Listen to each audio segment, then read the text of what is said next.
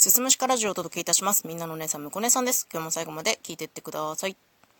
今日見かけたネットニュースでちょっと気になるものがありまして、バイラルトレンドによるルッキズムが加速しているっちゅう話なんですけど、これ何なのかっていうことなんですけどね、そのバイラルトレンドって、なんかウイルス感染とかっていうところから持ってこられてるキーワードらしくて、なんかこうじわじわとこう感染のように広がっているトレンドのことを言うらしくて、例えば口コミとか、そういう人伝いで広がっていくものを、まあ、イメージとされているらしいんですけど、でね、そのネットの記事に書かれていたのが、今、その男性の中で、こう、美容に関するものがすごく増えているよっていう話なんですよ。その美容に関心のある男性が増えているみたいな、なんか、ちょっと煽りにも似た記事だったんですけど、これね、確かにすごい実感するところあって、まあ、TikTok とか SNS とかね、若い男性たちの投稿を見ていると、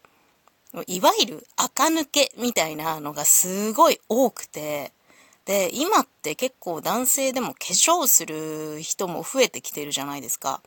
で、それは別に全然いいなと思ってるし、私結構メイク男子好きなんで、すごく肯定的に捉えていたのね。あと、すっごい昔の収録で男性の垢抜け動画に関する収録出したりとかもしてて、なんかこ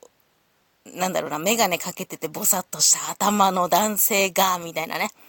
とある美容師の手によって、すごく今時風にかっこよく変身させられるみたいな、そういう、すごくプラスな意味での垢抜けの動画とかも見るのが好きで、あ、こんな風に誰でも素敵になれるんだっていう風にちょっと夢見れるじゃないですけど、なんかそういうのでいいなと思って見ていたんですけど、なんか、そういうのが、こう、世間に浸透して、で、TikTok とか見ててね、おすすめでそんなのばっかり出てくると、なんか、こう、まるで自分も、垢抜けしなきゃいけないんじゃないかなとか、美容に気を使わなければいけないんじゃないかなとか、鏡に映った自分が、あれなんだか俺いけてないな、みたいな、そういう風な脅迫観念にとらわれることが結構多いらしいのね。で、なんかまあ SNS の弊害によるルッキズムみたいな話っていうのは、まあ、ここ数年でずっと言われてることですけど、まあこれ男性女性問わずなんですけど、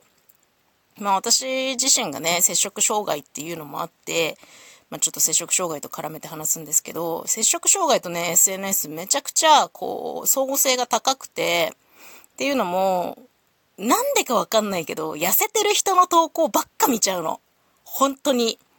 もしかしたら自分も他の人から見たら痩せてるかもしれないし、その BMI 的な数値で見ても痩せているとされているのに、自分より細い人めちゃくちゃ探しちゃうんだよね。で、なんかそれに憧れて、あ、私まだ太ってる、もっと痩せなきゃっていう風に思っちゃったりするの。で、TikTok とか見てても、ダイエット動画ってすっごくたくさん出てくるし、今の若い子たちってモデルみたいな体型がめちゃくちゃ多いし、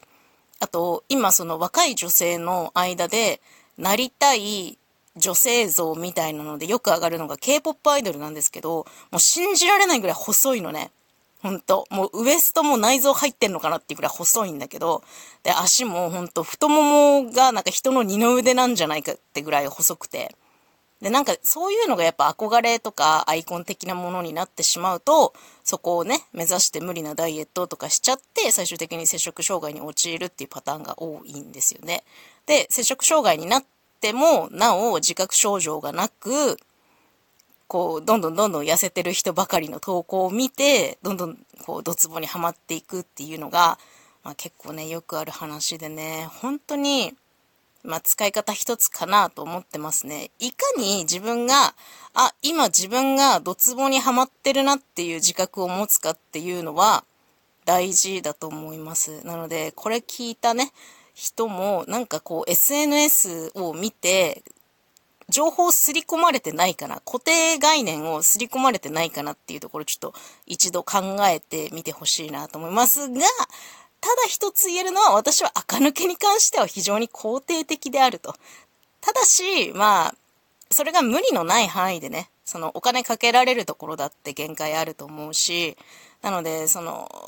なんか、例えば整形したいがために大金をこう違法な形で稼ぐとかっていうところまで、行き過ぎたところまで行かないようにはしてほしいなって思いました。今日の気になるニュースの話でした。最後まで聞いていただいてありがとうございます。また次回もよろしくお願いします。